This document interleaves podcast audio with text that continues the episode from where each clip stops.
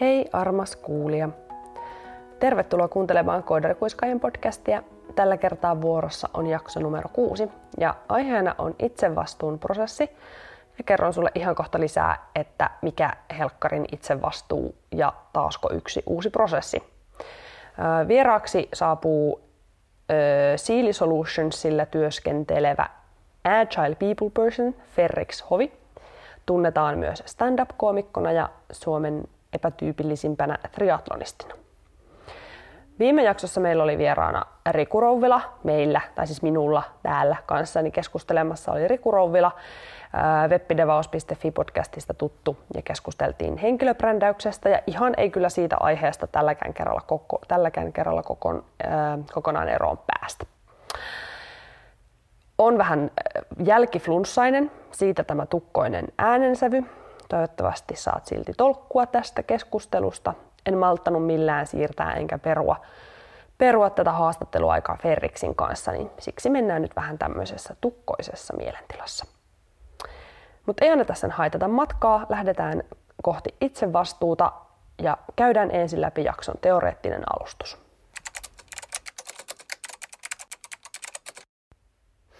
Alright, mennään sitten teoreettiseen alustukseen, eli ruvetaan käsittelemään itsevastuun prosessia, eli the responsibility processia. Tähän kannattaa hakea Googlen kuvahaulla avuksi ihan vaan hakemalla The Responsibility Process, tämmöinen kuva, mistä löytyy punaista, vihreätä, sinistä ja harmaata tekstiä. Tästä on olemassa myös suomennus, sen on tehnyt Arto Eskelinen ja toimittanut Christopher Averylle, missä nämä on käännetty myös nämä termit.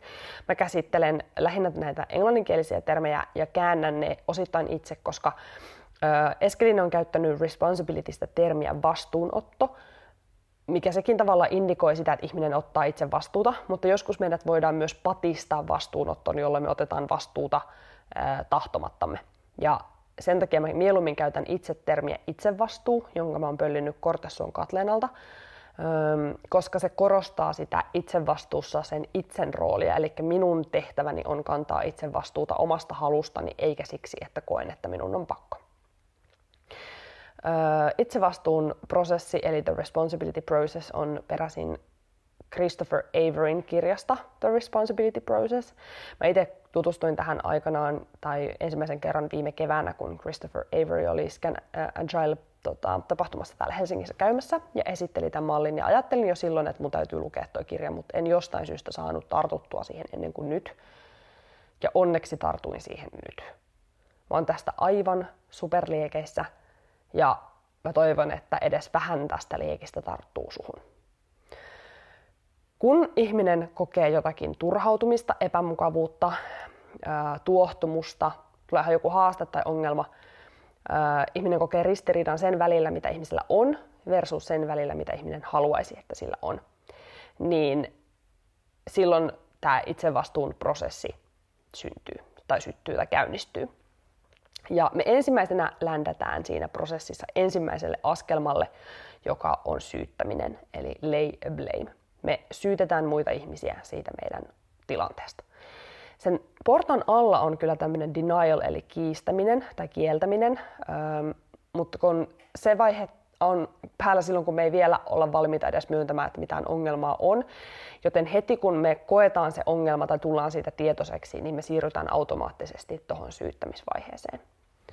Otetaan nyt esimerkiksi vaikka semmoinen tilanne, että sulla on pieniä lapsia ja sä tulet kotiin aivan superväsyneenä ja ne lapset riitelee ja huutaa olohuoneessa ja sun vaan tekisi mieli olla hiljaa yksin ja sä syytät niitä lapsia siitä, että sulla ei ole sitä hiljasta eikä rauhallista tilaa ja että ne tappelee ja sä ärjyt niille ja, ja huudat siitä, että, että miksei ne voi olla hiljempaa.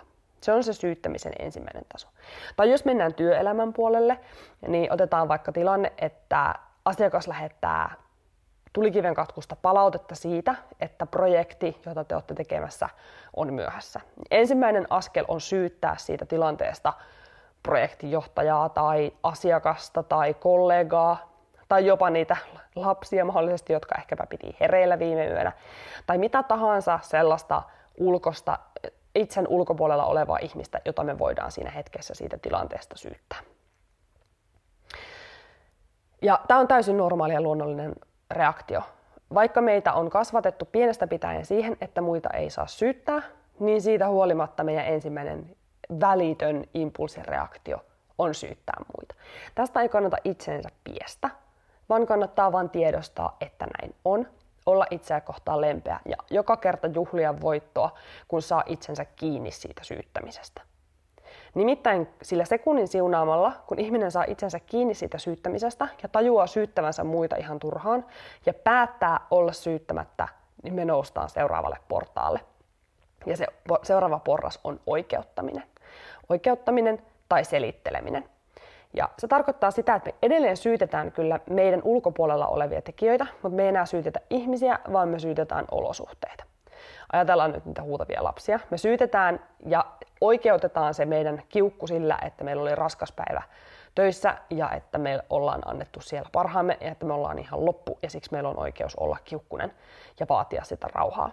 Tai me selitellään sitä niin kuin pahaa oloa sille, mitä on tapahtunut töissä. Tai vaihtoehtoisesti projektitapauksessa me syytetään teknologiaa tai me syytetään jotain prosessivirhettä tai me selitellään, että no näin täällä meidän organisaatiossa nämä hommat nyt aina vaan tehdään. Ja se on se seuraava vaihe. Ja samalla tavalla kuin syyttämisen kanssa, niin oikeuttamisen tai selittelemisen kanssa, heti kun me tullaan tietoiseksi siitä, että me selitellään ja oikeutetaan sitä meidän omaa ongelmaa syyttämällä jotakin, jotakin, mitä me ei voida itse hallita, jotakin, joka on meidän ulkopuolella. Ja me päätetään, että me ei syytetä olosuhteita meidän omasta tilanteesta, niin me päästään siltä portaalta seuraavalle miksi olisi tärkeää päästä pois siitä, että, että hakee sitä selitystä sille omalle kurjalle ololle itsensä ulkopuolelta, on ihan yksinkertaisesti se, että niin kauan kun me pysytään tilanteessa, jossa me voidaan syyttää toista ihmistä tai olosuhteita meidän omasta kurjasta olosta, niin me ainut reitti ulos siitä tilanteesta on se, että ne toiset ihmiset tai ne olosuhteet muuttuu. Ja me ei voida ikinä koskaan milloinkaan olla varmoja, että ne muuttuu. Ja näin ollen me annetaan valta siinä tilanteessa pois meiltä itseltämme ja me koetaan, että me ollaan loukussa. Ja semmoisessa puristavassa ja ahdistavassa tilanteessa, jolle me ei voida mitään. No, kun me noustaan pois sieltä olosuhteiden syyttämisen tasolta, niin me seuraava askelma on häpeä.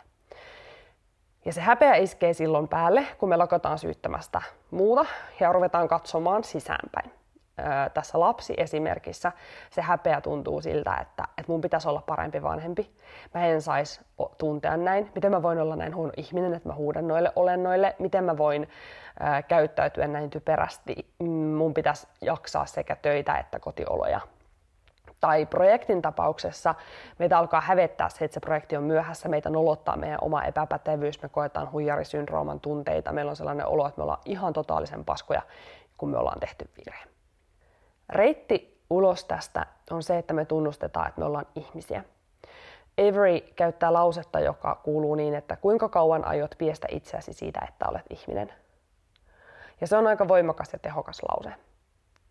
Me ollaan ihmisiä ja me ollaan väsyneitä ja välillä me kiukutellaan ja välillä me tehdään virheitä se ei ole olennaista. Olennaista on se, mitä sen jälkeen tehdään. Ja heti kun me lakataan pieksemästä itseämme siitä tapahtuneesta tai siitä tilanteesta, niin me noustaan pois häpeästä ja siirrytään seuraavalle portaalle, joka on velvollisuus.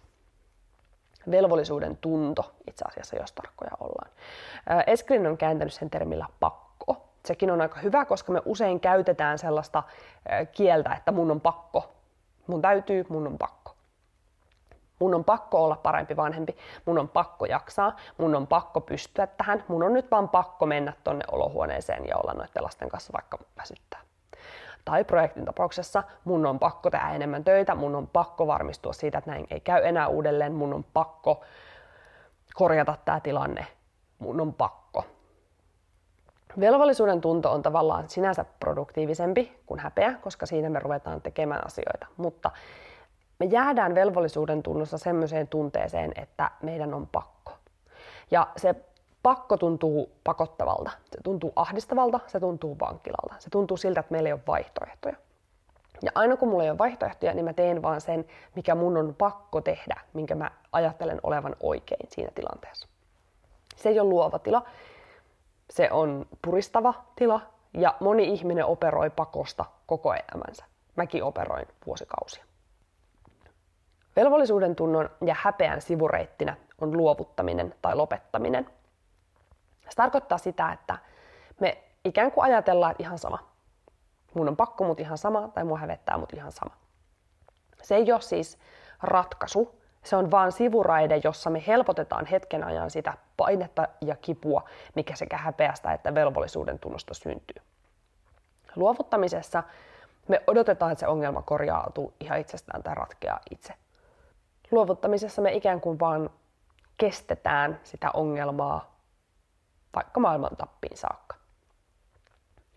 Me ei olla useinkaan läsnä, kun me ollaan luovutettu. Me ollaan henkisesti jossain muualla. Me vaan kestetään sitä tilannetta. Ei varmaan tarvi kauheasti perustella, miksei luovuttaminen ole kauhean hedelmällinen tila olla. Nämä kaikki tilat on ikään kuin niin sanotusti viivan alla. Eli ne kaikki, on, ne kaikki muut tilat, paitsi se mikä on viivan päällä, mikä on itse vastuu, on sellaisia, jossa me ollaan jumissa, meillä ei ole luovia ratkaisuja, meitä ahdistaa ja puristaa, meillä on paha olla, tilanteet ei etene ja me ei päästä eteenpäin. Ne on niin sanotusti semmoisia coping state, eli me vaan on opittu pärjäämään niiden ongelmien ja haasteiden ja turhautumisten kanssa, mitkä meillä on. Mutta meillä on se vaihtoehto, ja se on se itsevastuu. Ja, luo, ja sinne päästään siis vain siitä ylimmältä portaalta, tai yleensä kyllä ehkä varmaan voi hyppiäkin portaiden yli, mutta tyypillisimmin me kuljetaan melko lailla koko polku aina sinne velvollisuuden tuntoon saakka. Ja velvollisuuden tunto, tunnosta askel itsevastuuseen on tavallaan yksinkertainen, mutta äärettömän vaikea. Meidän pitää muistaa, mitä me on itse haluttu. Me ollaan itse haluttu ne lapset, me ollaan haluttu elää perheelämää. Ja näin ollen se ei ole pakko, että me saadaan olla niiden lasten kanssa. Me ollaan haluttu siihen työhön, jossa me ollaan. Me ollaan haluttu ja valittu se tila, jossa me ollaan siellä työpaikalla. Joo, me ei olla välttämättä haluttu eikä valittu kaikkia niitä sivuvaikutuksia, mitä se kyseinen työ tai se perheelämä tuo mukanaan. Mutta me ollaan alun perin haluttu ja valittu se tie, mihin me ollaan lähdetty kulkemaan. Se on toinen puoli tätä asiaa. Toinen puoli asia on se, että, että itsevastuun prosessissa, kun päästään itsevastuuseen asti, niin me mietitään, että mitä minä haluan tässä hetkessä tästä tilanteesta. Väsynyt vanhempi, joka tulee kotihuutavien lasten luo, kysyy, mitä mä haluan, ja se ajattelee, että mä haluan rauhallisen illan näiden lasten kanssa kotona. Ja ensimmäinen kysymys on se, että mitä mä voin tehdä, että se saavutetaan. Ja sitten me ollaan jo luovien uusien ongelmanratkaisuajatusten äärellä. Töissä kun me ajatellaan, että mitä mä haluan tästä tilanteesta, kun asiakas on vihainen ja projekti meinaa myöhästyä. Ja me halutaan tietysti saada se, saada se prosessi tai projekti mahdollisimman tehokkaasti, mahdollisimman nopeasti maaliin niin, että asiakas on mahdollisimman tyytyväinen.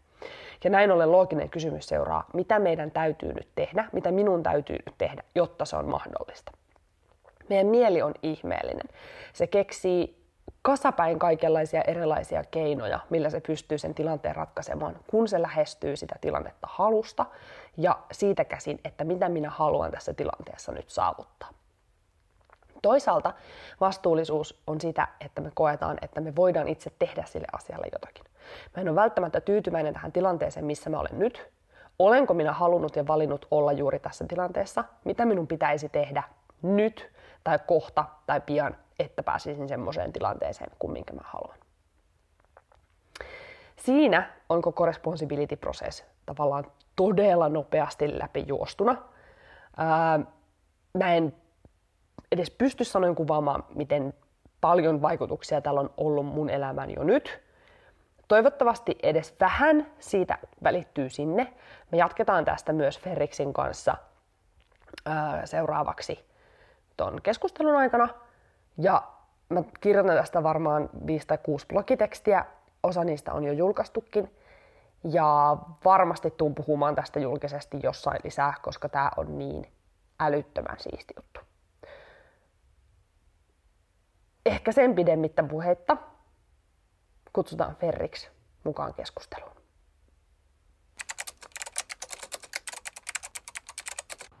Tervetuloa kanssani keskustelemaan itsevastuuprosessista Ferrix Hovi. Moi. Moi. Koska varmasti joka toinen kuulija miettii sitä, niin mä kysyn sen sulta nyt ihan suoraan. Onko sun oikea nimi Ferrix Hovi? Kyllä, kyllä. Onko se ollut aina lapsesta saakka Ferrix Hovi? En mä ollut. Mä oon ollut internetissä käyttänyt semmoista Irkissä semmoista nikkiä joskus ja sitten tuolla TKK aikoina alussa niin alkoi olemaan semmoisia ihmisiä, jotka ei enää oikeastaan millään muulla nimellä tuntenut. Ja sitten mä ilmoitin maistraatista asian, että nyt olkoon näin. Öö, menikö se ihan mukisematta läpi? Joo, meni. Okay. Et sieltä siis ensimmäinen ilmoitus, mikä tuli, oli, että tuli uusi Kelakortti uudella nimellä. Mm. Ja sitten niin sen jälkeen vasta tuli se varsinainen paperitodiste. Kuulostaa siistiltä. Mikä sai sut, mm, niin kuin, tai mistä Ferrikshovi aikanaan syntyi, muistaaksä vielä? No kyllä se tota, liittyy rautaan. Eli tota, no, onhan se ihan keksitty. Tämä siis liittyy myös osittain henkilöbrändäämiseen, mitä viimeisin jakso käsitteli, kun puhuttiin Rovilla Rekun kanssa siitä, pitääkö jokaisen devaajan ja teknisen asiantuntijan henkilöbrändätä. Ja onhan toi nimi nyt sellainen, että se jää mieleen ja väkisin luosusta jonkinlaisen brändin versus jos saisit Ville Virtanen. Kyllä. Joo, ja siis äh, sanotaan näin, että on se niin tietysti hyvässä ja pahassa. Ei voi sanoa, että se oli joku toinen Ferrix. No ei varmasti voi. Et nykyään siis tuolla väestörekisteristä siellä on minimimäärä, mitä ne ilmoittaa, on, että alle viisi Ferriksiä. Eli mä en tiedä tarkemmin, että onko mulla kaimaa, mutta mä vähän epäilen. Joo, okei. Okay. No se toinen asia, mistä mä haluan sulta kysyä, koska sekin liittyy henkilöbrändäykseen. Mä muistan, kun sä olit äh, puhumassa samassa meetupissa mun kanssa, ja taisit tituleerata itse jotenkin Suomen epätyypillisemmäksi triatlonistiksi tai jotenkin näin. Niin kerro kuulijoille, että miksi sä puhut itsestäsi niin, mihin se liittyy? No niin, siis mä harrastan triatlonia, äh, mutta tota, siihen liittyy se, että, että mä No si, siinä, siinä tota skenessä mä oon aika jotenkin tunnettu nimi. Se on ehkä ollut se, että se nimi on jäänyt, jäänyt kaskumaan mieleen ja mä oon ollut, ollut siellä yhteisössä aktiivinen ja niin edespäin. Mutta sitten, kuten kuulijat ei näe, niin mähän olen tämmöinen niin pitkän huiskea hoikka, ää, tuuhea tukkainen, tai siis oikeastaan niin kuin en, vaan mä oon tota, ää, sanotaan, no varmaan lääketieteellisesti ottaen, niin, niin se olisi vaikea ylipaino tai jotain semmoista. Ää, mutta kuitenkin se, se on tota, että mä en, mä en nyt anna, anna sen, sen rajoittaa itteeni. Ja mun mielestä on sit myös toisaalta ihan mm, niin kuin, tässä mielestä on tämmöisessä business-somessa on oikeastaan ihan tavallaan hauskaa, että mä en ole ihan pelkästään sillä duuniminällä että mulla on sitten, mä teen stand-upia niin kuin toisena duunina ja sitten sit sen lisäksi mä oon tuossa triatlon piireissä sillä, että mä oon siellä liitossa hallituksessa ja, ja sillä viisi ja sitten mulla on, on tämä niin kuin, tää tämmönen työ, työ IT-alalla, mutta se oikeastaan täydentää kivalla tavalla. Joo, ja se on varmasti etu, että pystyy jäämään mieleen niin kuin monesta eri asiasta kuin pelkästään siitä työstä tai harrastuksesta. Tai pelkästään nimellä, että on niin monta ulottuvuutta kerrallaan.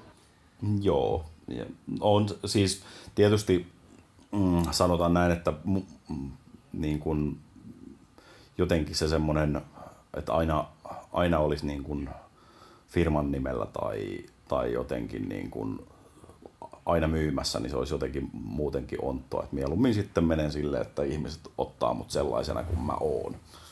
Joo.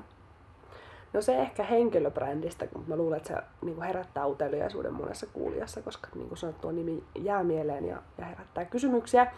Mutta mennään sitten päivän aiheeseen, mikä on toi itse vastuunprosessi. Mä oon kääntänyt sen nyt itse vastuunprosessiksi, koska sille ei ollut hyvää suomennosta missään. Joo, me kutsutaan sitä vastuunottoprosessiksi. Uh, se, sanotaan, että se, niin, suomennokset on pikkusen hankalia, kun vastuukin kääntyy jo sillä tavalla, että se on suomeksi. Uh, eli englanniksi, jos menee tota, uh, responsibility ja accountability, jotka mm. on siis Uh, sanotaan, että accountability oli sitten vastuuseen paneminen tai tämmöinen niin kuin tilivelvollisuus. tilivelvollisuus juuri näin ja sitten responsibility on sitten taas se semmoinen itse otettu. Mut vastuunottoprosessista niin kuin ainakin jonkin, joissakin suomennuksissa on puhuttu. Joo, ja sitä, tai, se taisi olla myös tässä Arton, jonka sukunimen juuri unohdin, joka on tehnyt ton, tai siis äh, lähettänyt tonne Averylle tämän suomenkielisen version. Joo, reaktorilla työskentelevä Arto Eskelinen, niin tota, Mm, niin hänelläkin muistaakseni vastuunotto oli se, se ylin termi siellä. Mä oon käyttänyt sen takia mieluummin itse vastuuta vastuun tosiaan, koska monesti meidät patistetaan ottamaan vastuuta. Eli se vastuunottokaan ei ole itse asiassa ollut niin kuin välttämättä henkilöstä itsestä lähtöisin, kun sitten taas itse vastuu, joka on Katleena Kortesuolta pöllitty termi. Mä en tiedä, onko hän keksinyt sen itse vai pöllinyt sen vuorostaan jostain muualta. Niin ehkä korostaa sitä itse osuutta siinä. Mm. No to, niin, sanotaan, että tässä vastuun otossa on sama, sama klangi sinänsä, että niin kun sulle voidaan se vastuu antaa, mutta jos su, sun koura ei siihen tartu, niin se putoo maahan. Toki, toki noin. Missä sä olit Ferrix, kun sä eka kerran kuulit vastuunottoprosessista? Ää, mä olin puhelimessa. Ää, mä tota, juttelin mun hyvän ystäväni Toivo Toivolan kanssa, joka tota, oli siinä vaiheessa – niin kuin oman tiensä aika alussa. Ja tota, muistaakseni jossain siinä Töölön suunnalla kävelin ja juteltiin niitä näitä puhelimessa ja, tota, ja käytiin oikeastaan siinä nämä niin kuin vastuunoton vaiheet läpi ekaa kertaa. Eli tota, siitä, siitä se oikeastaan lähti. Eli tavallaan se mitä mä oon oikeastaan muissakin huomannut, kun on, on sitten kertonut prosessista eteenpäin, että se on jotenkin hirveän intuitiivista ja helppoa sillä niin kuin aluksi, että se, se tota, ää, on, on helppo, helppo muistaa ja niin edespäin, mutta sitten toteuttaminen on oikeastaan se hankala puoli. Joo. Minkälaisia ajatuksia se sussa heti intuitiivisesti herätti?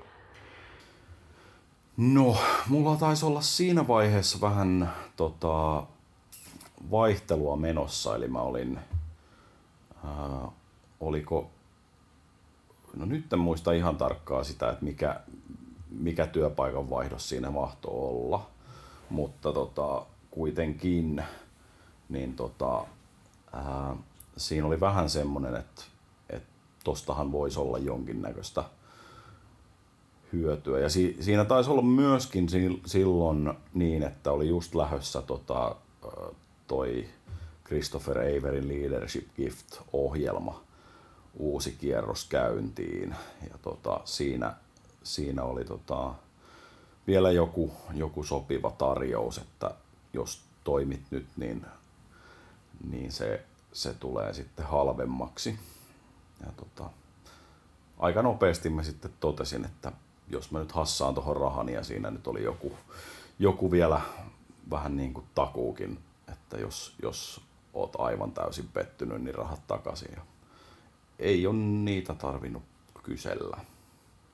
Ja tästä on nyt joku kuusi vuotta, seitsemän ehkä. Mitä siellä käydään siellä Leadership Giftissä läpi? No, äh, sanotaan, että äh, siellä on alkuun, alkuun on, on tämä niin kuin tavallaan johdantovaihe, eli käydään nämä niin core-moduulit. Siellä on kahdeksaan kokonaisuuteen jaettu, jaettu tämä niin kuin malli.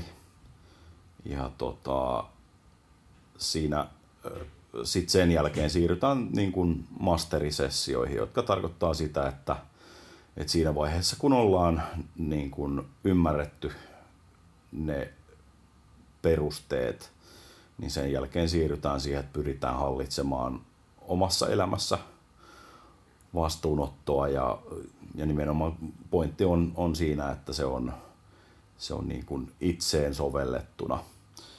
Ja tota, sanotaan, että tämmöinen perus, perusajatus, mistä, mistä tota, sanotaan, että joku muukin, muukin työelämän kokous voi olla hyvä aloittaa siitä, että tehdään tämmöinen check-in, jossa sit jokainen kertoo, että kuinka monta prosenttia ne on tällä hetkellä niin kuin hetkessä paikalla.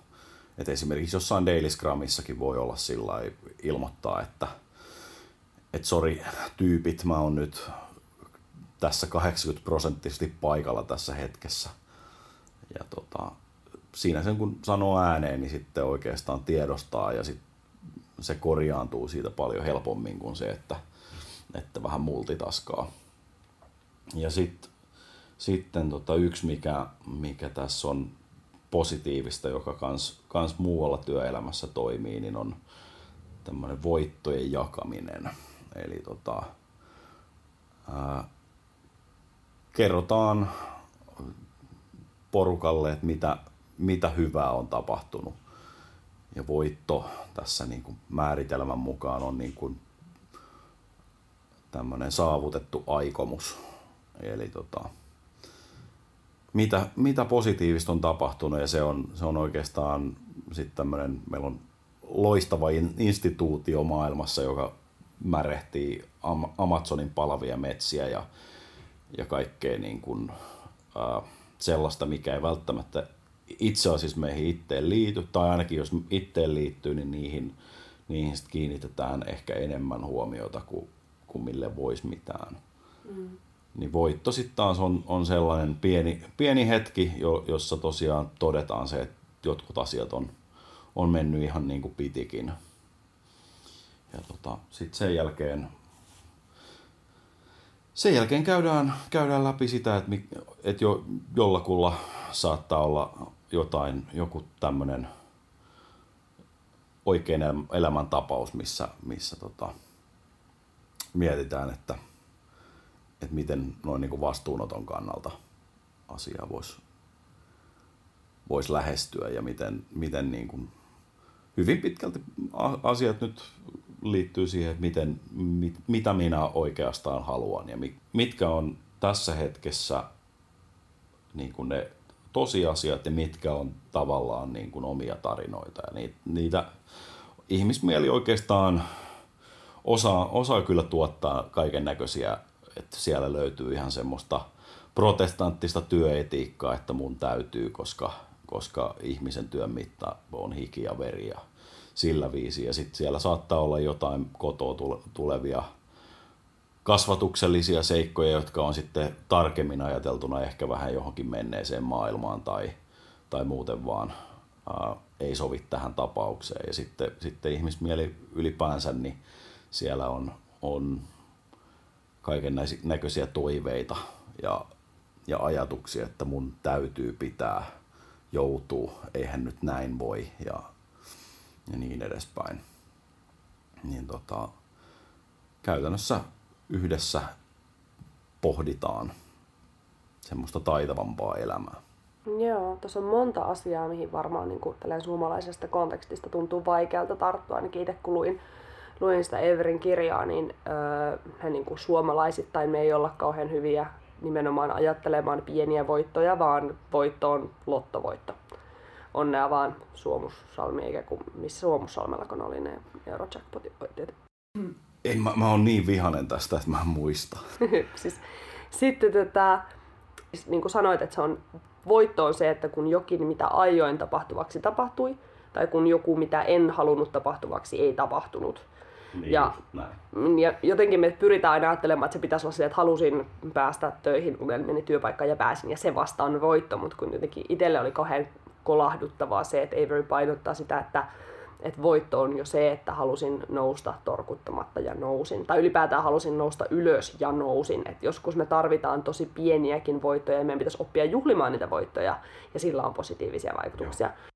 Tietysti siis niin kuin, mitä isompi voitto, niin sitä tärkeämpää on, niin kuin Eiveri sanoi, että ei, ei saa kävellä voiton ohi. Mm. Eli sitten niin kuin se, että, että jos sulla on positiivisia asioita ja sä et pääse niistä kertomaan, niin, niin ei sekään ole hyvä, mm. mutta sitten taas niin, ää, tässä niin kuin vastuullispro, vastuullisuusprosessin niin kuin, ää, hallinnassa, niin se, se esimerkiksi, että, että on tietoinen siitä, että missä hän kohtaa prosessia mä satun olemaan menossa. Mm. Ja se, että, niin kuin, että aha, mä syyllistän jotain toista ihmistä, niin, niin sekin on sinällään jo voitto, että että nyt mä tiedän missä mä olen, joten mä voin tehdä sille jotakin. No mites nyt, itse asiassa toi onkin hauska, palataan sitten kuitenkin siihen, että sä oot niin vihana, että sä oot unohdit, millä paikkakunnalla se lottovoitto tapahtuu. Mitäs kohtaa vastuullisuusprosessissa sä nyt demonstroit sillä, että no, sä oot vihanen? No joo, siis sanotaan, että tässähän äh, suomalaisen äh, kateuden viitekehyksessä, niin, niin äh, sanotaan, että kyllä se, se semmoinen äh, tota, lottovoittokateus, niin kyllä se varmaan selittyy sillä, että se on sitten, sitten tota, jonkun syy, että, että ne siellä ö, tota, missä lie Savossa voittivat. Ja tota, eli, eli ensimmäisenä tosiaan etitään se syyllinen. Ää, sanotaan, että lottovoittokateudessa jo vähän on tavallaan se, että, että on, päästään helposti siihen niin kuin selittelyyn, eli Eli no, ne lottokoneen pallothan nyt menee miten sattuu ja se on ehkä jotenkin viritetty se peli ja, ja niin edespäin. Ja sitten, no en mä tiedä, omalta, omalta kohdalta mä en, mä en Eurojackpottaa noin oikeasti, niin, tota, niin sanotaan, että mulla, äh, mulla se ei nyt tota, sanotaan, että tietysti selittely voi olla myös se, että, että niin kuin unohdinpa viedä kupongin. Ja siihen voi sitten liittyä myös, myös häpeetä. Mutta tota, ää, no joo, pakkoa mulla on vaikea tähän. Tai sanotaan näin, että, että ehkä se on sitten siinä vaiheessa, että pitää itse viedä, viedä se kuponki ensi kerralla, jos, jos kerran nyt meni ohi.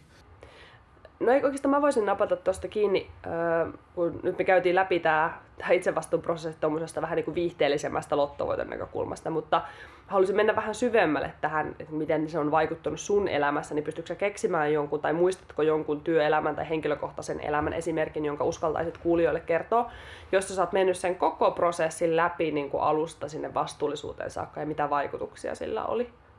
Sanotaan, että semmoinen aika simppeli keissi, Eli tota, sanotaan nyt näin, että jossain, jostain ilmeisesti joku tota, demohetki tota, ohjelmistoprojektissa ja tota, siellä on testi punaisella, niin aika pitkälti siinä, siinä ensimmäisenä on se, että kukahan sen nyt on rikkonut.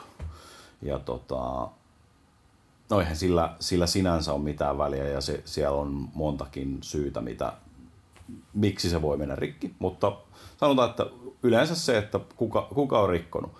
Ää, seuraavaksi päästään siihen, että, että no toisaalta ainahan täällä on kaikki rikki. Eli aina on ennenkin mennyt näin ja no ei, ei tältä nyt keltään voi odottaa mitään parempaa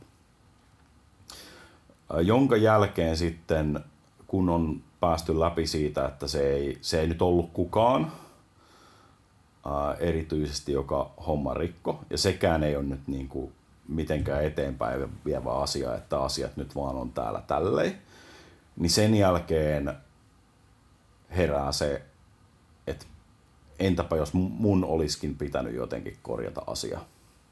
Ja sitten jos, jos mietitään, että siinä ollaan just demoamassa, on demoefekti päällä, niin sitten se pakkoajatus on siinä, että niin kuin, nyt mun tarvii tehdä jotain, jotta mä saan tämän nopeasti toimimaan. Sinänsä tässä niin kuin, se, että sen saa pakolla toimimaan ja, ja saada asiakkaalle jotain näytettävää, niin se voi ratkaista ongelman, mutta siinä edelleen se se pieni ero, että tota, se tuntuu aika, aika ikävältä ja se on niin kuin, että täytyy, en halua.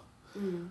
Ja sitten näissä, näissä tapauksissa sit, sitten se, sen jälkeen, kun on mietitty se, että nyt on nopeasti tehtävä jotakin, niin sen jälkeen, kun hidastaa sen tilanteen hetkeksi ja kiipee sinne niin kuin vastuullisen ajattelun puolelle, niin sieltä herää sitten selkeyttä ja, ja aikomuksia ja käytännössä esimerkiksi saattaa olla, että halutaan selvittää, että miten me parannettaisiin tätä asiaa sillä tavalla, että kenenkään ei ole helppo tehdä näin niin kuin pieniä ongelmia. Miten me huolehditaan paremmin, että, että tota, asiat ei jatkuvasti mene näin. Eli, eli heti, heti niin kuin siirrytään sille puolelle, että on valinnanvaraa ja vapautta ja jonkinnäköisiä voimavaroja siihen asian, asian selvittämiseen, eikä vaan tavallaan niin kuin toinen tapa nähdä tämä, tämä tota vastuullisuusprosessi on se, että siellä on niin kuin fly, fight or flight moodi, eli syytä ja selitä on, on niin kuin periaatteessa, periaatteessa sitä niin kuin pakoa, eli, eli saadaan, se, saadaan se asia jonnekin muualle. Ja sitten joskin häpe, jos häpeästä ja, ja niin kuin pakosta, ne, ne on semmoisia institutionaalisia suomalaisen ää, perusluonteen mukaisia, että jos joku, joku kokee kovasti häpeää, niin sit, nyt se kantaa vastuunsa ja tämä on niinku periaatteessa poliittinen vastuu. Mm. Ja sitten taas semmoinen niinku protestanttinen työetiikka, niin se on sitten se pakko. Eli mm. niskalimassa mun on nyt väännettävä tämä homma. Mutta sitten loppujen lopuksi, niin, niin kyllä se asia helpottuu siinä vaiheessa, kun, kun niin kuin pysähtyy hetkeksi miettiä, että mitä mä nyt tässä hetkessä haluan. Niinpä. Ja toi on hirveän olennainen toi tietää mitä haluaa just sen takia, koska me ei olla, me ei olla orientoiduttu ehkä kansana siihen haluamiseen ja haluamisesta puhumiseen ja ne niin kun, no, lapsethan monesti haluaa sellaisia asioita, mitkä aikuiset kieltää ihan syystä, että ei ne voi syödä pelkästään karkkia, koska no, let's face it, siitä tulee paha olo ja illalla on kurjaa kaikilla. Mutta mutta ehkä se jää jotenkin päälle se ajattelu, että vanhemmat tietää paremmin, mitä mun kuuluu haluta, opettaja tietää paremmin, mitä mun kuuluu haluta, Opo tietää paremmin, mitä mun kuuluu haluta, työmarkkinat tietää paremmin, mitä mun kuuluu haluta, työnantajat tietää paremmin, mitä mun kuuluu haluta. Ja jossain kohtaa me hävitetään ikään kuin se meidän sisäinen kompassi, joka on se, että kuka mä itse asiassa haluan olla ei että mitä, vaan että kuka ja mitä se sitten käytännössä tarkoittaa. Mikä on se, mistä kaikki vastuu alkaa tai mihin se päättyy, siinä prosessissa päättyy. Niin, ja joo, siis on todella vaikea niin kuin oikeastaan olla, vastata edes siihen niin kuin työmarkkinoiden ja äidin ja kaikkien muiden näihin odotuksiin, jos ei itse ole aktiivinen siinä, siinä kuviossa. Eli niin kuin, äh, sanotaan, että mä, mä oon tällä hetkellä sellaisessa onnellisessa asemassa työelämässä, että mä saan tehdä aika pitkälti niin kuin mitä mä haluan ja mua kiitetään siitä. Äh, ja se toimii oikeastaan niin päin, että tavallaan semmoinen muutos siitä, että mä en, en ole siellä niin kuin rattaana niin sanotusti, niin tota, lähti oikeastaan siitä, että mä niin kuin etsin, että missä on se niin kuin kysyntä. Hmm. Eli uh, sen, sen niin kuin löytäminen, että mitä, mitä joku voisi multa odottaa ja kaivata, että miten mä pystyn olemaan arvokas jonkun, jonkun toisen tarpeeseen ja sitten loppujen lopuksi siinä, siinä on niin kuin,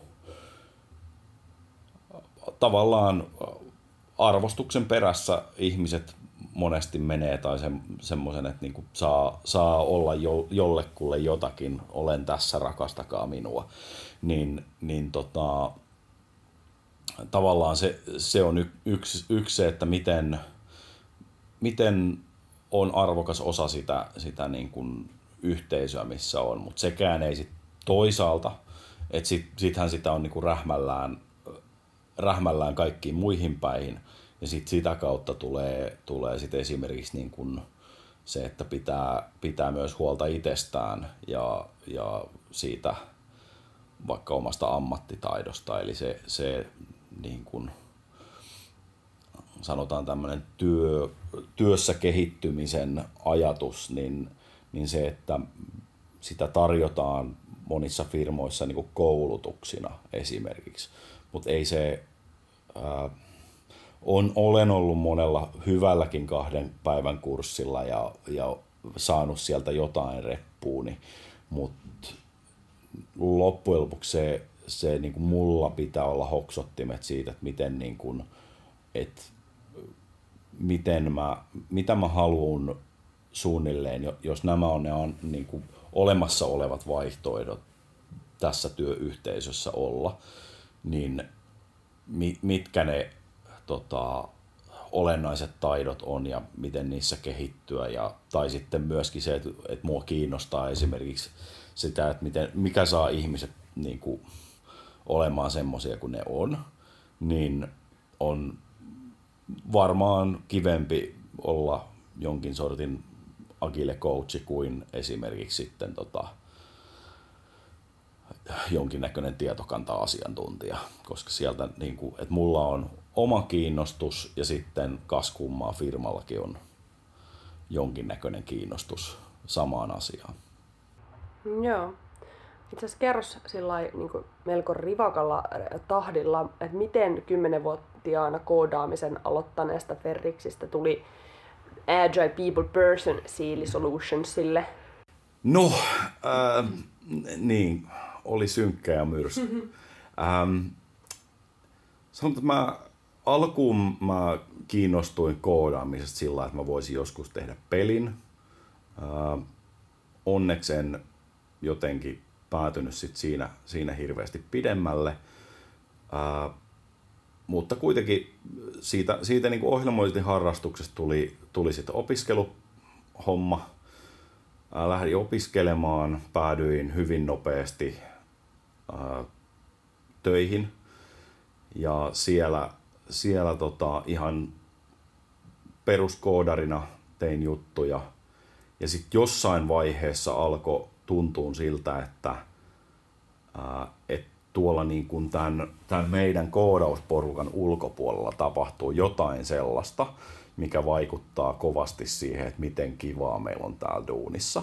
Et esimerkiksi, ää, että koodataanko me oikeita juttuja ja niin kuin, että on, on kaiken näköistä paniikkia siitä, että miksi projekti on myöhässä ja kaikenlaista sellaista. Ja se ei niin kuin, mikään siitä ei tapahtunut siellä niin kuin koodaritiimissä, vaan se tapahtui siellä jossain niin kuin käytävillä ja no ei, mä, mä en itse asiassa vieläkään tiedä, että missä kammioissa siitä kaikki tapahtuu ja ää, mistä jonkun organisaatioiden visiot ja prioriteetit syntyy, niin on, en tiedä tietääkö ne itsekään, mutta.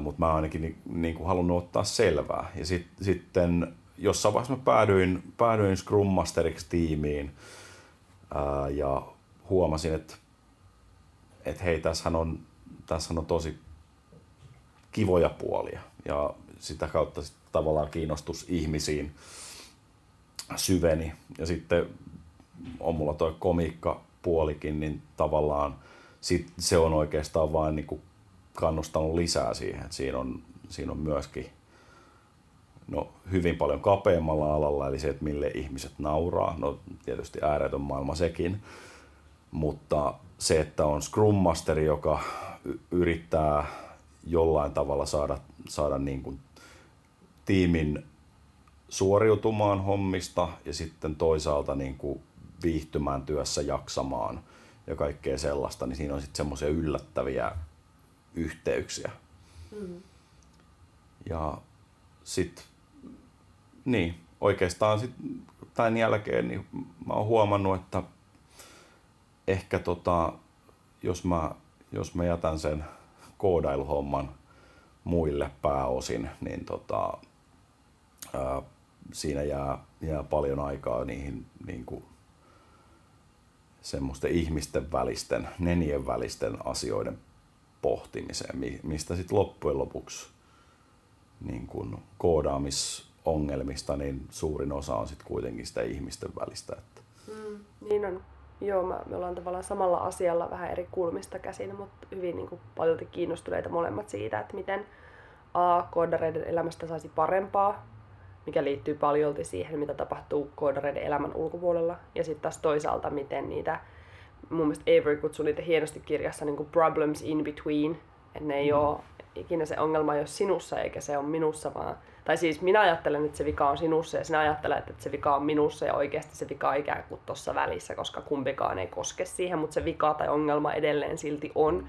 Tai organisaatioissa osasto, koodari-osasto ajattelee, että vika on myyntiosastolla ja myyntiosasto ajattelee, että vika on koodareissa ja niin kuin ne o- o- siilot kuvittelee, että se vika on. Joo. Ja toi, toi tulee sitten yksi, mikä tässä niin kuin vastuullisuusprosessin ää, siellä niin kuin viivan alapuolella on tämä tämmöinen kontrollisykli, missä on sitten, että siellä, siellä haetaan neuvoa ulkopuolelta ja siellä, tota, ää, siellä, siellä evaluoidaan asioita eli arvotetaan, niin esimerkiksi se, että, että, että tuolla niin kuin jossain johtosiilossa tehdään jotain, niin, niin tavallaan niille, niille niin kuin toisten ihmisten toiminnalle annetaan jotain, ää, niin te, niistä tehdään pään sisällä vähän niin kuin automaattisesti tarinoita. Ihmiset on tosi hyviä kertomaan tarinoita itselleen ja muille. Ää, ja silloin kun ollaan eri mieltä, niin molemmilla on todennäköisesti tarina, joka on aivan yhtä totta. Mm. Ja siinä ei sinänsä niin kuin myöskään ole mitään lähtökohtaisesti väärää. Se on niin kuin luonnollista, jolloin sen kanssa on varmaan energiataloudellisesti kivempi vaan säästää energiaa ja hyväksyä. Ää, niin, niin tavallaan siitä, että mikä se tarina on, niin se, se oikeastaan sit menee siihen, miten siitä kommunikoidaan ja miten, miten tehdään se kolmas tarina, joka on sitten ehkä molempien kannalta jotenkin hyödyllinen. Niin, tai mikä se on, missä, missä tarinassa ne molemmat tarinat voi yhtä aikaa olla totta, mutta ja, yhdistyä. Joo, ja tässä on sitten niin kuin esimerkiksi tuon non-violent communicationin äh, väkivallattoman kommunikaation kanssa hyviä yhtymäkohtia siinä, että si, hyvin tiivistetysti. En itse asiassa tunne niin hyvin tätä, tätä koko kenttää siellä, mutta just se, että puhutaan niin kuin tarpeista ja, ja tota, ää, niin kuin havainnoista, eikä niin kuin työnnetä toisen, toisen osaksi sitä, että, että, että se todellinen havainto on, että, niin kuin, että sä näin mä irvistät, mm. Mut, tai niin kuin näyttää siltä, että irvistät, niin tota, uh, mutta siihen niin kuin ihminen liittää hyvin paljon, että, että se, että jos joku polkee jalkaa ja puhisee, niin se ainoa, mitä siitä tilanteesta aidosti voi toinen ihminen päätellä, että se polkee jalkaa ja puhisee. Mm. Uh, siitä voi vetää kyllä johtopäätöksiä, että se on varmaan vihanen tai jotain sellaista, mutta niin kuin se, sit se on jo sitä niin kuin omaa tarinaa toisen puolesta. Siitä syntyy konflikti. Joo, NVC on ihan mahtava ja ehkä niin kuin mäkin olen sitä monessa yhteydessä nostanut esiin sen takia, koska se ottaa tarpeiden ja havaintojen lisäksi tunteet mukaan keskusteluun, mikä ei myöskään ole IT-alalla ollut kauhean tyypillistä, niin kuin varmaan tiedät. Mutta tota, mä haluaisin mennä vielä sen verran takaisin tuohon tohon Averyn prosessiin, koska se on musta niin jotenkin aivan huikea ja mä tiedän, että se on sulle selvästikin, tai jos oot sitä jo kuusi vuotta harjoitellut, niin varmaan aika hyvin hanskassa, mutta siinä on yksi semmoinen ristiriita, mistä mä haluan haastaa, koska Averyhän puhuu paljon, tai ei paljon, mutta mainitsee kirjassaan myös niin kuin kyynisyyden ja sarkasmin, ja mä määrittelisin sut kyllä varsin sarkastiseksi persoonaksi, niin mm-hmm. miten sä näet, että tämä sarkastisuus sinussa elää tämän itsevastuuprosessin kanssa yhtä aikaa? Huumori on, on mulle just sitä ristiriitojen havainnointia. Ja sanotaan, että niinku yksi tämmöinen tällaisen niin kuin vitsin perusmääritelmistä, muistaakseni Greg Deanin ää, määritelmä, että on kaksi tarinaa, jotka alkaa samalla tavalla, mutta päättyy eri tavalla. Ää, joissa se ristiriita siinä vaiheessa, kun ihmiset huomaa, että ne kuuleekin sitä toista tarinaa. Ja parhaimmillaan se on yksi sana, joka, joka muuttaa sen ää, tarinan toiseksi. Ää,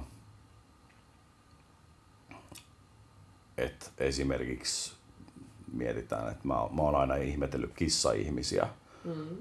Ää, ja mulla on yksi semmoinen kotona varastossa. Niin siinä se viimeinen sana muuttaa, tekee siitä tarinasta jotenkin hyvin paljon erilaisemman. Mm. Niin tä, tästä, tästä syntyy se niin kuin nauru. Ja sanotaan, että nauru ja huumori on, on niin kuin tärkeitä asioita. Ää, se on niin kuin sosiaalista sokeria. Ja tota, niin sitä, sitä on jotenkin oltava, mutta sanotaan, että tästä niin kuin vastuullisuuden ää, ja huumorin yhteensovittaminen, tämä on semmoinen niin kuin, ää, mulla oli tuolla Scan Agile-konferenssissa, mä olin siellä juontotehtävissä ja mulla oli suuri kunnia toivottaa tota Christopher Avery lavalle.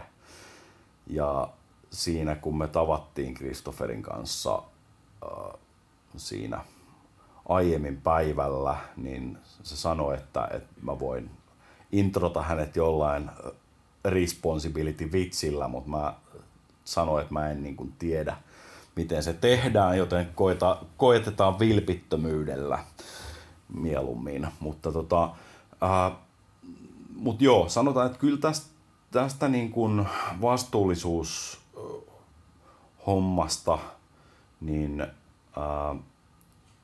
si, se ja huumori sopii niin kuin yhteen sillä tavalla, että te, tehdään paljon selkeä, tai niin kuin todella paljon selkeämmäksi se, että, että nyt niin kuin puhutaan käsitteistä eikä yksilöistä. Mm-hmm.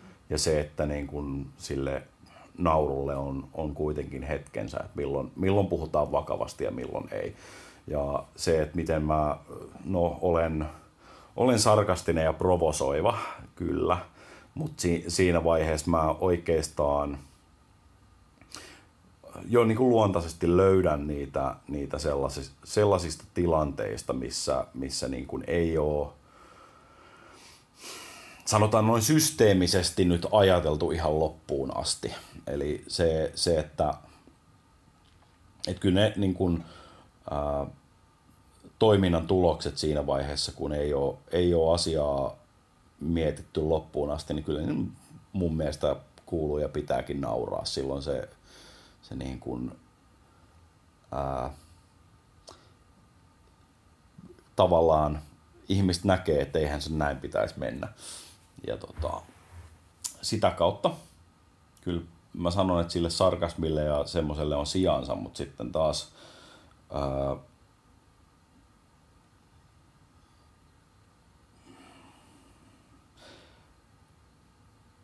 pitää olla niin kuin tarkkana siitä, että, että esimerkiksi missä vaiheessa ää, se on veljellistä keljuilua tai, tai sellaista ja milloin se niin kuin, ää, mitkä on ne rajat, milloin saa, saa kohdistua henkilöön tai, tai sillä viisi, että kyllä se, mm,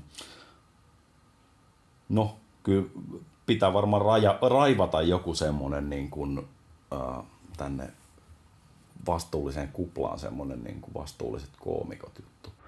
Joo, koska öö, mä, voin, mä voin antaa kohta esimerkin, mistä tämä lähti, mutta kun mä kerron ensin vähän laajemmin taustaa, siis nyt kun mä oon lukenut tuota Everin kirjaa, niin mä tajusin, että pari sellaista asiaa, mistä mä oon aina kovasti nauttinut, eli sarkasmi ja juoruilu, ei mahdu tuohon prosessiin. Ja juoruilusta mä oon itse asiassa niin kuin, siihen, siihen haitallisuuteen mä havahtunut jo aiemmin, mutta nyt ehkä ton Averyn mallin myötä se sarkasmisuuskin vähenee, koska jos mä tarkastelen sitä tilannetta, jossa mä oon sarkastinen, niin enhän mä oo siinä kohtaa oikeasti vastuullinen. En mä yritä tehdä muutosta, en mä yritä kantaa vastuuta siitä tilanteesta, en mä yritä ratkaista sitä, vaan mä syytän sitä ympäristöä ja mun syyttämisen tapa vain on koominen. Mm. Ja mulla on sellainen niin kuin, tai joo toki Mä oon ihan samaa mieltä siitä, että nauru ja vitsi ja narrius on kautta aikojen paljastunut yhteiskunnan epäkohtia ja sille on varmasti paikkansa, mutta varsinkin tämmöinen niin kuin organisatorinen helposti pesiytyvä, koska ne sekä sarkasminen, sarkastisuus sitä organisaatiota kohtaan, että juoruaminen siellä organisaation sisällä, ne on kummatkin tietynlaista vastuunpakoilua ja sen tilanteen pahentamista. Ja tämä on todella tavallaan hyvä uutinen ja huono uutinen yhtä aikaa, koska mä luulen, että kaikki rakastaa vähän sitä, niin. vähän sitä tiettyä. Mutta tossa, tossa on oikeastaan, että, että tavallaan niin kun, äh, yksi on tämä niin kuin, tota, tragedia plus aika on, on huumoria. Mm-hmm. Niin, niin toinen on niin kuin etäisyys. Eli, eli tota, äh, kyllä se tavallaan, että se tota, silloin kun sarkasmi on niin kuin ilmiselvää, eli, tota, et, eli, eli tota, jos sen asian kertoo niin, että no sehän meni hienosti. Mm. Ja leveällä hymyllä ja, ja siinä vaiheessa, että niin kun, kun on käy, käyty esimerkiksi perusteellisesti läpi, että niin kun, ny, nyt näyttää siltä, että tosiasiat on näin, että, että tota, ää, tätä, tätä hommaa ei ole voitu ollenkaan ottaa käyttöön. Ja siihen perään toteaa, että no sehän meni hienosti, niin, niin en mä tiedä. Siinä vaiheessa se, se ei ole niin kuin, mm, äh, oikeastaan se on yksi tapa kertoa se, että, että on niin kuin tiedossa, että siinä, siinä ei nyt mennyt, mennyt asiat täydellisesti. Ja sitten yksi, mikä, mikä siinä ää, niin kuin tällaisessa vaarallisessa huumorissa on, on, on tärkeä, tärkeä niin kuin mulle, että, että kyllä mä oon itse siinä pahiksena. Niin, eli toimii paremmin etäältä ja sillä tavalla, että oikeastaan kaikki tiedetään jo, että tämä käsiteltävä aihe ei nyt ollut sellainen, mikä on niin kuin absoluuttisen hyvä esimerkki jostakin. Eli se, että, että äh, sarkasmilla ei voi, niin kuin, tai voi totta kai, mutta ei, ei kannata aloittaa tai sitä ei kannata niin kuin, tota, vääntää, äh, vääntää alusta asti ja, ja niin kuin yllättäen, vaan se, että sit, sit kun se on niin kuin enemmänkin mauste. Mm-hmm. Tai sitten sit jos se on joku, joku sellainen havainto asiasta, missä tosiaan ei, ei sinänsä ole, ole esimerkiksi niin kuin syyllistä, vaan, vaan se on oikeastaan vaan hauska tapa esittää kysymys, että Joo. menikö vahvasti. Eli kyllä, se, kyllä tämä niin kuin vastuullisuus, sanotaan, että oikeastaan tänä keväänä niin mä oon tosi paljon miettinyt sitä, että miten mä asioita niin kuin sanotan. Mm. Ää, toki se on vaikuttanut varmaan vähän siihen niin kuin, äh, sanotaan sarkasmin sävyyn, ehkä, mutta ehkä enemmän siihen, että äh, kuinka paljon vähemmän mä käytän sanoja, niin kuin pitäisi, täytyy, äh, olisi syytä äh, ja niin edespäin. Et näitä on, on todella paljon semmoisia niin kuin kutsuja pakkoon esimerkiksi, mitkä on kielenkäytössä ja sit, sitten myöskin, myöskin tämmöisiä no, kutsuja mihinkään muuhunkaan niin kuin viivan alle. Eli niin kuin sellaista kielen vähän muovaamista, eli, eli tosiaan ehkä, ehkä niin kuin vähemmän ehdotonta ja vähemmän oi, niin kuin yhtä oikeita totuutta. Mm. Ää, ja sitten siihen, niin kyllä se nyt vaikuttaa siltä, että sit sinne se pikkuinen sarkastinen suola mahtuu mukaan. Joo, varmasti mahtuu. Että se on, niin kuin sanoit, täytyy olla tarkkana siitä, että mikä se tilanne on ja itselleen hän voi, itseään hän voi niin kuin sarkastisessa valossa tai niin kuin itsestään hän voi vitsailla silloin, kun se tapahtuu lempeyden kautta, kun mm. sekin on hirveän olennaista, että jos sä, oot, jos sä naurat itsellesi niin, että sua hävettää, niin silloin sä vaan pysyt siellä häpeässä, mutta jos sä naurat itsellesi niin, että sä tunnet myötätuntoa itseäsi kohtaan, niin silloin se yleensä kutsuu niin kuin muutkin olemaan myötätuntoisia. Mun mielestä tässä saattaa olla joku vähän semmoinen niin kuin, niin kuin lost in translation juttu. Eli niin kuin, mun mielestä toi niin kuin englanniksi sarkasmiin kuuluu ehkä vielä enemmän semmoinen niin kuin ilkeä sävy. Mm-hmm. Ja sitten taas niin kuin suomalaisessa selityksessä ää, siinä, on, siinä on ehkä enemmän taas sitä, että sanotaan jotain, mikä, mikä on niin kuin väärinpäin. Eli se semmoinen niin kuin aikomus siellä taustalla, mikä on, on no joo, itsensä alentamisessa se on, se on tota,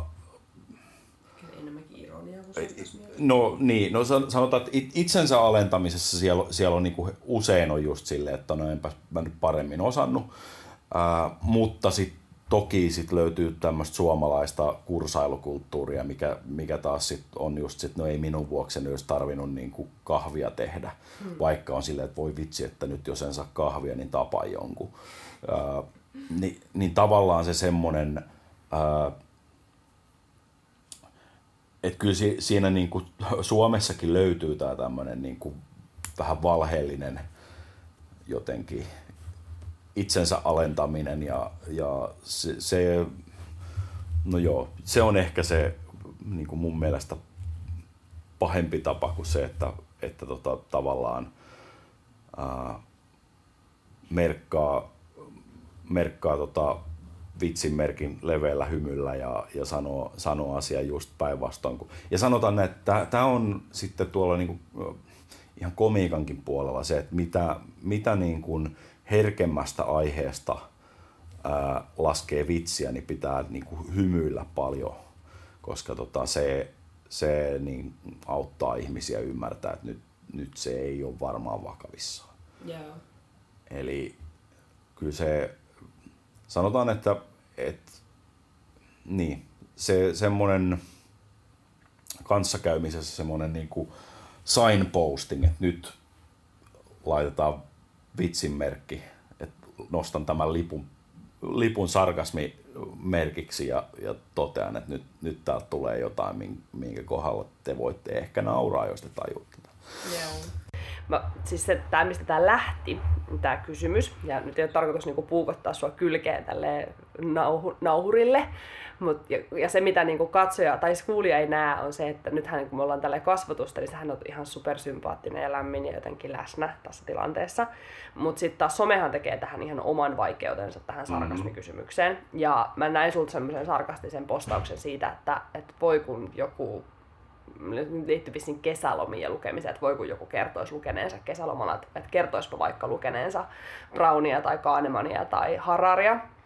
Ja tota, mm, se kolahti muuhun tai se osui muuhun kipeästi, koska olen aika, aika lujaa innoissani Brownista ja, ja Kahnemanista ja varmaan olisin Hararistakin, jos olisin sitä lukenut. Mä suosittelen sulle. Joo, ja tota, ja mun täytyy käydä siinä läpi itse vastuun prosessi, kun mä luin sen sun, sun vitsin LinkedInissä. Ensin tuli sellainen niin kuin sun syyttäminen siitä, että et niin kuin onpa typerä juttu ja että kuin sä kehtaat niin kuin postaa jotain tällaista. Sitten tulee sellainen, sellainen LinkedInin syyttämisvaihe, sitten kun mä tajusin, että, että tämä on vitsi, että nyt mä, niin kuin, että en mä, sitä, en voi syyttää sua vitsistä. Sitten tuli sellainen LinkedInin syyttämisvaihe, että tästä on tullut tällainen niin kuin papukajakerho ja, ja tota, että täällä ei voi, niin kuin, että, että, että mä en halua kuulua tähän, että mä haluan lukea mun Brownin ja olla ihan tyytyväinen ja onnellinen. No sitten mä pääsin siitä LinkedInin syyttämisestä ohi ja sitten mä pääsin semmoiseen, niin kuin, että vähän nolottaa, että mä oon niin geneerinen, että mä oon niin kuin innoissani siitä, mistä kaikki muutkin on innoissaan, mikä oli se häpeä vaihe, josta päästiin semmoiseen, no mä en oikeastaan pakkoon ehkä edes päässyt, koska sitten sen jälkeen tai no ehkä silleen niin kuin sekuntin ajan, että, että no mä nyt sitten vaan luen näitä täällä. Vähän niin kuin marttyyrimäinen pakko, että mä nyt täytyy varmaan lukea sitten jotain muuta ja kirjoittaa siitä sitten jotain, että, että ei olisi niin sitä massaa ja sitten siitä hyvin nopealla syklillä niin kuin siihen, että, että mä saan lukea ihan just sitä, mitä mä haluan ja olla innoissani ihan just siitä, mitä mä haluan. Ja tuskin Ferrix tarkoitti sitä noin, ja vaikka tarkoittikin, niin mitä väliä. Ja se oli jännä, jännä ketju, mutta sitten mä jäin miettimään sitä sun postausta, koska mä en varmaankaan ollut ainoa, jolle se kolahti väärin. Et, et. Meillä oli kyllä yksi, joka, joka tuli sitten niinku kymmenen minuuttia myöhemmin, että et Ferrix, älä, älä vittuille siellä LinkedInissä. Niin, koska siinä on varmasti se, että, että, että ne, jotka ei pysty menemään tuota prosessia läpi, jää sellaiseen niin kuin nolatuksi tulemisen kokemukseen mahdollisesti tosta. Ja nyt kun mä näen sun reaktioita, kun mä kuvailen näitä mun reaktioita, niin mä näen, että sä et tarkoittanut nolata ketään.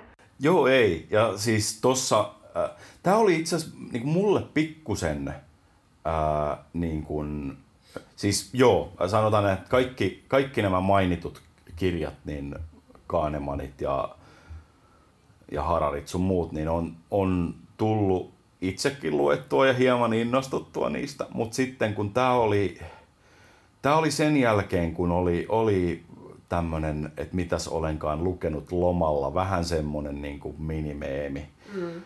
Ää, ja sitten kun siellä oli ne aina ne samat kolme kirjaa ja ja se, niin kuin, joo, siis kyllä, se, sanotaan, että jos, jos se nyt jostain viivan alta tuli se, ää, se mun kuittini, niin se oli sieltä, sieltä tota, jostain syyttämisen tai selittelystä, että kun, kun LinkedInissä siellä, siellä asiat saa niin kuin, toistoa ihan hirveästi. Tämä, mitä et ehkä nähnyt, mutta mikä, mikä taas mun oli ää, taas vähän suositumpi, vähän vastaavalla kaavalla oleva juttu, että kun, kun tota leijonat voitti kiekossa, niin, niin sitten kaikkien niin kaikkien tiimiorganisaatioiden niin just heidän bisnesmalli, niin oli sitä, sitä niin kuin, että Jalonen on niin kuin, se, vähän niin kuin se olisi meidän toimari. Ja tavallaan se semmoinen mm, vähän, että joukot, joukot siellä linkkarissa vähän niin kuin, et, et sanotaan, että Facebookissa on meemit, äh, mutta siellä sitten taas ei ole se kraka niin tiukalla. Että et tavallaan se, se semmoinen työympäristön tota, pieni, pieni jotenkin jäykkyys siellä, niin tota, se on mun mielestä jotenkin niin kuin, no, pikkusen hauskaa ja si, siitä, siitähän se ajatus sitten lähti, mutta niin kuin, tämä on, tää on myös jännä, että miten, niin kuin, mitä, mitä LinkedInin semmoisia niin kuin toistuvia ilmiöitä niin voi kommentoida sille, että se ei tota, hirveästi hetkauta ja mitkä sitten on mm. pahoja. Että tota, on, no, joku, on, joku muu joskus kysynyt vähän, että, että voisiko joku laittaa linkkariin vielä yhden leuvanvetovideon, kun niitä ei ollut tarpeeksi. Niin, niin, niin. Tämä on jotenkin myöskin, myöskin mikä, mikä niinku, vitsissä ja huumorissa yleensä on kanssa, että ei se nyt etukäteen varsinaisesti tiedä, miten se uppoo yleisönsä. No nyt meillä on siis kuulijakunnassa aika paljon koodareita, devaajia mm. ja teknisiä asiantuntijoita ja scrum mastereita ja sitten siellä on muutama sekaan vahingossa eksynyt markkinointi- ja myynti-ihminen ja varmaan mun äiti. Niin tota, haluaisitko Moi äiti. mun äiti. Haluaisitko tota, kertoa niin kuin muille devaille, muille teknisille asiantuntijoille, että miksi niiden kannattaisi perehtyä tuohon responsibility-prosessiin Onko, näetkö sä, että sillä on ollut positiivisia vaikutuksia sun työelämään tai elämään ylipäätään? On, kyllä. Eli no, ei, en, en mä jaksaisi. Äh, sanotaan, sanotaan näin, että niinku, se, on, niinku, se on antoisaa. Kyllä mä niinku, olen muutakin kautta hakenut sillai, sanotaan, itselleni opettajia taitavamman elämän. Oi, kuulostaa hienolta. Mm-hmm. Mutta siis äh, on pyrkinyt siihen, että niin kuin olen jollain tavalla kliseisesti paras minä. Eli niin kuin se, mutta se on kovinta duunia myöskin se, että että astuu siihen omaan epämukavuuteen ja niin kuin näkee, että mitä sinne taakse kätkeytyy. Eli kohtaamiskyky, eli nähdään, nähdään tosiaan se, että mitä, mikä se joku tarina, mikä luo epämukavuutta, niin mitä sen taustalta löytyy, jotta sille voi tehdä jotakin. sitten kyllä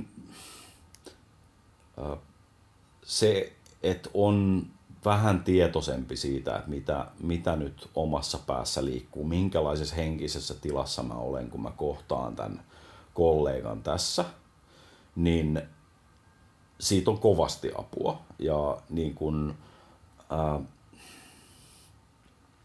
sitä kautta niin, niin tulee esimerkiksi ihan niin kuin merkittävästi vähemmän vahingossa suututettua ihmisiä. Hmm. Ja niin kuin, vaikuttaa kommunikaatioon. Mutta sitten sit oikeastaan ne niin kuin suurimmat ää, jutut tulee sitten kuitenkin sit semmoisessa ihan arjessa, että tavallaan niin kun, no sanotaan, että mulla on ollut tota, iso triathlon projekti, tein sen täysmatkan tuossa viime vuonna, niin siinä, että mit, niin kun, että miten mä järjestän arkeni sillä tavalla, että mä saan tehtyä sen, sen niin kuin ison urheilullisen haasteen, mitä mä niin kuin haluan tehdä ja miten mä saan sitten oltua niin kuin töissä sitten sellainen kuin mä haluan siellä olla. Eli niin kuin, mm, aika kokonaisvaltaisestikin vaikuttaa, vaikuttaa elämään. Ja sanotaan, että että noin niin kuin arjen työntekoon, niin esimerkiksi niin kuin tämmöiset scrumit ja agilet sun muut, niin siellä, siellä se tota, toimii tosi hyvin yhteen tämä tää, tota, vastuullisuus siinä mielessä, että et niin kuin, mm, jos niin kun miettii vaikkapa nytten Scrumin daily meetingiä, jossa jokainen valitsee itselleen sen homman. Ja sehän on tota, käytännössä sellainen hyvinkin visuaalinen, että jos ottaa lapun, lapun seinältä ja sanoo, että minä haluan tehdä tämän tänään, niin kuin mieluummin kuin minkään noista muista, muista sovituista hommista, niin minä teen tämän niin se on, uh, se on aika, aika niin kuin vahvaa kamaa sinänsä, että, että silloin, silloin siinä, siinä on tosiaan vaikutettu, otettu autonomisia askeleita siihen, että mi, mi, miten minä vaikutan tähän, tähän työpäivääni. Ja, ja tota, uh, sanotaan, että tällaisia on todella paljon niin kuin jotenkin helpompi huomata, huomata niin kuin muiden kanssa työskennellessä. Et esimerkiksi juuri se semmoinen, jos pystyy tekemään niin tehtäväksi annon muodossa, että haluaisitko, niin, ja, ja sitten toinen vielä pystyy siihen antaa niin kuin autenttisen vastauksen, joka ei ole se, että no joo, vaan että et, joo, kyllä mä pystyn. Ja sitten yksi, mikä, mikä niin kuin vastuullisuudesta seuraa on se, että mä oon ollut joskus paljon paljon huonompi sanoa ei. Ja se on niin kuin, että jos mä aion olla niin luotettava ihminen kuin mä parhaimmillani voin, niin mä en voi sanoa kaikkiin kysymyksiin kyllä, koska sit mä petän joko sen, jolle mä sanon nyt kyllä, tai sen edellisen, koska mulla on kuitenkin vaan rajallinen aika tehdä asioita. Ja sitten oli se nyt sitten mikä Pomodoro-tekniikka, millä mä sitä aikaa niin sit sen jälkeen jäsentelen, niin kyllä niissä kaikissa siis ää, niin kuin Kanbanissa on VIP-limitti, joka tarkoittaa, että, että tiimi voi tehdä viittä tällaista asiaa kerralla, ei yhtään enempää, niin kyllä se niin kuin jossain on semmoinen implisiittinen VIP-limitti mulle itsellekin. Et mul, mun niin kun, ää, myös ihan vaikka tudulistat, niin ei mulla, niin kuin, mulla ei ole sellaista enää mitään semmoista toiveiden roskatynnyriä, mi, mihin niin kuin menee kaikkea asiaa, mitä ehkä joskus voisi tehdä, vaan mulla on kolme asiaa, jotka on niin kuin mun isot asiat. Ja ne on niin kuin päivätasolla ja sitten, sitten tota, vähän pidemmällä aikavälillä. Ja niin, toivottavasti ne on linjassa keskenään. Mutta sitten sen, sen lisäksi, no tietysti kun mun, mun arkeni on ehkä enemmän sitä niin kuin muiden auttamista ja coachaamista, niin sit mä voin ottaa sinne niin kuin niitä muiden, muiden tarpeita enemmän. Mutta sitten mun vaan tarvii huolehtia se, että, että se mitä mä oikeasti aioin, niin se ei ole hirveän montaa juttua. Eli mulla on, niin kuin, mulla on nämä kolme, kolme isoa kiveä ja sitten mulla on tota, ää, lista nimistä, eli näiden ihmisten kanssa minä aion jutella tässä lähitulevaisuudessa. Sitten mulla on lista lupauksista, eli se, että minne mä oon sanonut kyllä. Ja, ja se lupauslista pitäisi olla aika lyhyt. Joo. Petää aina odotukset, että et koskaan pettäisi lupauksia. Hmm. Tai petään aina odotukset, jotta en koskaan pettäisi lupauksia, niin Abraham Lincoln. Ai jaa, se on ollut viisas. Lincoln oli viisas mies. Siksikö se ammuttiin? Varmaankin. Yleensä viisaat ammutaan. Voi vitsi, mä oon vaarassa. Mutta kun luotin liian hakemaan kaupasta. Mä, mä oon vaarassa ja nöyrä. Selvästi. Toi, tota, lyhyt vastaus oli siis, että joo, kannattaisi. Joo, kyllä. Mä kanssa kyllä suosittelen. Mä niin kuin sanoinkin sulle, kun kysyit tuossa ennen kuin aloitettiin nauhoittaminen, että mitä kuuluu, että mulla on jotenkin niin kuin mystisen maadottunut olo tällä hetkellä voi myös johtua tästä puolentoista viikon flunssasta, mutta mä luulen, että tämä johtuu enemmänkin siitä, että mulla on jotenkin hyvin rauhallinen olo, koska mä tiedän, että periaatteessa mikään ei voi vaikuttaa muuhun enää. Kyllä, varmasti vaikuttaa, mutta mulla on keino tavallaan päästä siitä. Et mä oon mm. ollut, mä oon viettänyt niin monia vuosia elämästäni siellä pakossa, siellä velvollisuuden tunnossa. Ah, sä oot semmonen pakkokone. Joo, kuule. Mä oon ollut aivan sellainen niin puhdasoppinut suoritusautomaatti. Joo. Kiitos Ferrix, kun tulit mun kanssa keskustelemaan itsevastuun prosessista. Ennen kuin räpätään keskusteluun, niin kerrotko vielä kuulijoille, että mistä sut löytää internetseistä ja, ja jos haluaa tutustua vaikka esimerkiksi Siiliin, niin mistä Siili löytää? No Siili löytää siili.com. Se, se on niinku, ja sit me ollaan kanssa kaikessa somessa. Ja tota, mut löytää esimerkiksi LinkedInistä. Siellä mä tota, vihaan sitä ympäristöä sillä niin kuin rajoitetusti ja sitten sit mä kerron muun muassa äh, noista no, huomisesta Scrum-koulutuksesta esimerkiksi varmaan vielä tänään, tänään menen kertomaan, eli siinä vaiheessa kun tämä tulee ulos, niin se, se kurssikin on jo mennyt, mutta ää, joo. Ja sitten Mut löytää myös sitten silloin tällöin joiltain äh, komiikkaklubeilta ja sitten todennäköisesti jos harrastatte vaikka triatlonia, niin löytää sieltä vaihtoalueelta ennen kisaa ja, ja sillä viisiin. Mutta tota, ei mua ole vaikea löytää. Hyvä. Menkää etsimään Ferrix. Kiitos Ferrix. Nähdään taas.